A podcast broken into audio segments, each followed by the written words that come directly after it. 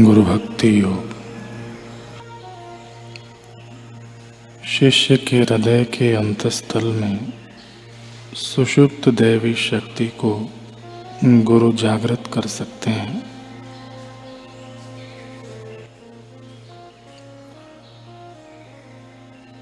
गुरु से पूरा लाभ उठाने के लिए उनके प्रति शिष्य में दृढ़ श्रद्धा एवं सच्ची भक्ति होनी चाहिए। शिष्य गुरु के प्रति जितनी मात्रा में शिष्य को गुरु के प्रति जितनी मात्रा में भक्ति भाव होगा, उतनी मात्रा में उसे फल की प्राप्ति होगी। केवल आध्यात्मिक गुरु ही मार्ग दिखाकर शिष्य को प्रभु से मिला सकते हैं। गुरु, मनुष्य के रूप में साक्षात ईश्वर ही हैं। शिष्य को गुरु की आज्ञा का पालन अंतकरण पूर्वक करना चाहिए। गुरु के द्वारा निर्दिष्ट पद्धति कभी कभी शिष्य की रुचि को तत्काल अनुकूल न भी हो, फिर भी उसे श्रद्धा रखनी चाहिए कि वह उसके हित के लिए ही है, लाभदायक है।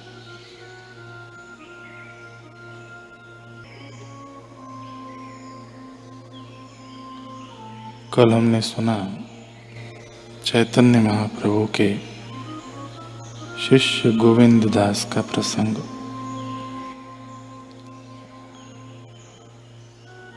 दिन पे दिन गोविंद का आश्रम से मन उचटने लगा।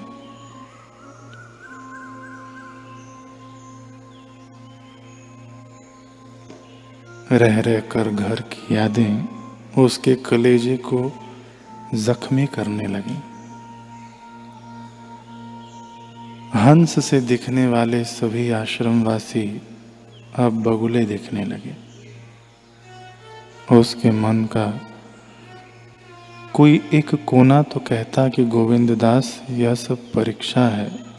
धैर्य का दामन मत छोड़ना, क्योंकि धैर्य का लिबास और मौन की वाणी, यही परीक्षा में आपके शस्त्र हैं। लेकिन यह कोने की आवाज़ कोने में ही पड़ी रह जाती। जैसे ही मन के दूसरे स्वर हावी होते। ये स्वर गोविंद दास को दास नहीं, जागीरदार का बेटा होने की याद दिलाते। उससे कहते, बता, क्या तूने अमीरी इन फकीरों से बेइज्जत होने के लिए छोड़ी थी?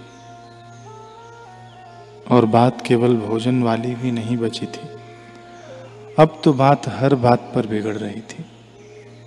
इन्हीं हालातों में गोविंद दास पर एक शिकारी की नज़र पड़ गई। उसका नाम था मल्लार स्वामी। शिकारी इसलिए कहा कि मल्लार स्वामी साधु के वेश में कपटी मुनि था और अधिक से अधिक चेले बनाने ही, चेला बनाना ही उसका लक्ष्य था। और हम जानते ही हैं कि शिकारी उसी पशु की ओर आकर्षित होता है जो अपने झुंड से अलग थलग हो। गोविंद दास ऐसा ही मेमना था। उसका उदास सा चेहरा झुके कंधे और भारी भारी से कदम। बस काफ़ी था समझने के लिए कि उससे बेहतर शिकार कोई नहीं हो सकता।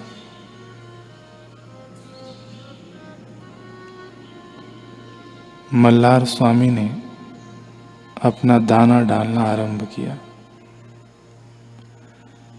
ऐसा जताया मानो,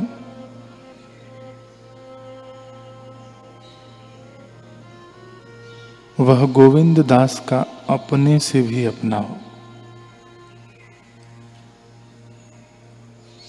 पगले गोविंद दास को पता ही न चला कि कैसे वह शिकारी के शिकंजे में फंसता चला गया। मल्लार स्वामी से बढ़कर उसे कोई अपना हितैषी नहीं दिख रहा था। मल्लार स्वामी के तर्कों ने उसे अंधा बना दिया था।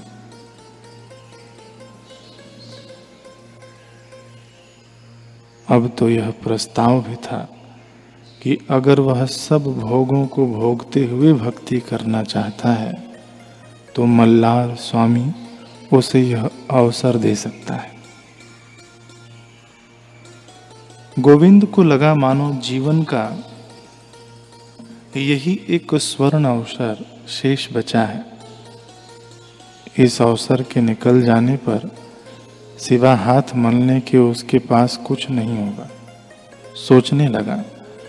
कि मैं कैसा मूर्ख था जो एक जुगनू से अपना जीवन रोशन करने का चाव पाल बैठा था, जबकि सूर्य मेरे कंधे पर विराजमान था। लेकिन अब नहीं, अब मेरी आँखें खुल गई हैं।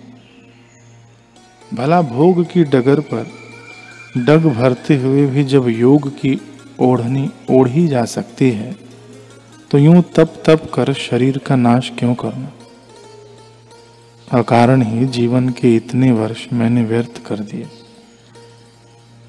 ये तो भला हो मल्लार स्वामी जी का, कि समय रहते रहते मुझे बचा लिया। वरना चैतन्य देव ने तो हड्डियाँ गला देने वाला तप करा देना था। गोविंद दास पर शैतान इस कदर हावी हुआ शैतान यानी मन। इस कदर हावी हुआ कि उसके सोचने, समझने की शक्ति जाती रही। वह वही देख पा रहा था जो मल्लार स्वामी का रूप धर कर शैतान उसे दिखा रहा था। तभी तो उसे इतनी आसान सी बात समझ नहीं आई कि भला बिना गर्म तवे पर तपे कौन सी रोटी किसी की क्षुधा शांत कर पाती है? चैतन्य प्रभु भी उसे पका ही तो रहे थे, ताकि वह अपनी आत्मिक क्षुधा शांत कर सके। तब की अग्नि में तप कर ही तो साधक श्रेष्ठ लक्ष्य को भेद पाते हैं। लेकिन गोविंद दास तो तीर की तरह कमान से निकल अपनी रफ्तार पकड़ चुका था। गोविंद दास के कदम अब आश्रम की दहलीज के बाहर अपने निशान बना रहा था।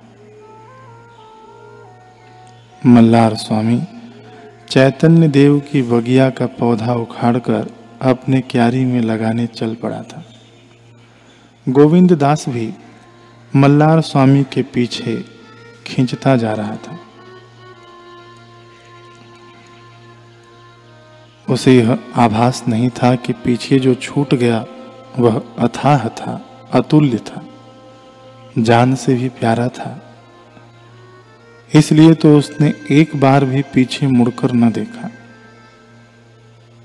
गोविंद दास जब मल्लार स्वामी के आश्रम यानी महल पहुँचा तो विस्मय से उसकी आँखें फटी रह गईं कि हे प्रभु यह आश्रम है या विश्वकर्मा जी का कोई अजूबा, जिस ऐश्वर्य की कोई कल्पना भी न कर सके, ऐसा सामने हकीकत में है। महल में दाखिल होते ही गोविंद दास का जो स्वागत हुआ, वह भी अद्भुत था। मल्लार स्वामी बोला, यह रहा तुम्हारा कक्ष, गोविंद दास। देखो, ये मखमली गद्दे, ये सुख वैभव करो जितना उपभोग कर सकते हो। क्योंकि मेरे यहाँ भोग में भी योग है। गोविंद दास मुग्ध सा हुआ, सब देख रहा था। वह मूर्ख नहीं जान सका कि वह अपना हीरा लुटाकर कांच एकत्र कर रहा है और इन्हीं कांच के टुकड़ों से उसने एक समय लहू लुहान होना है।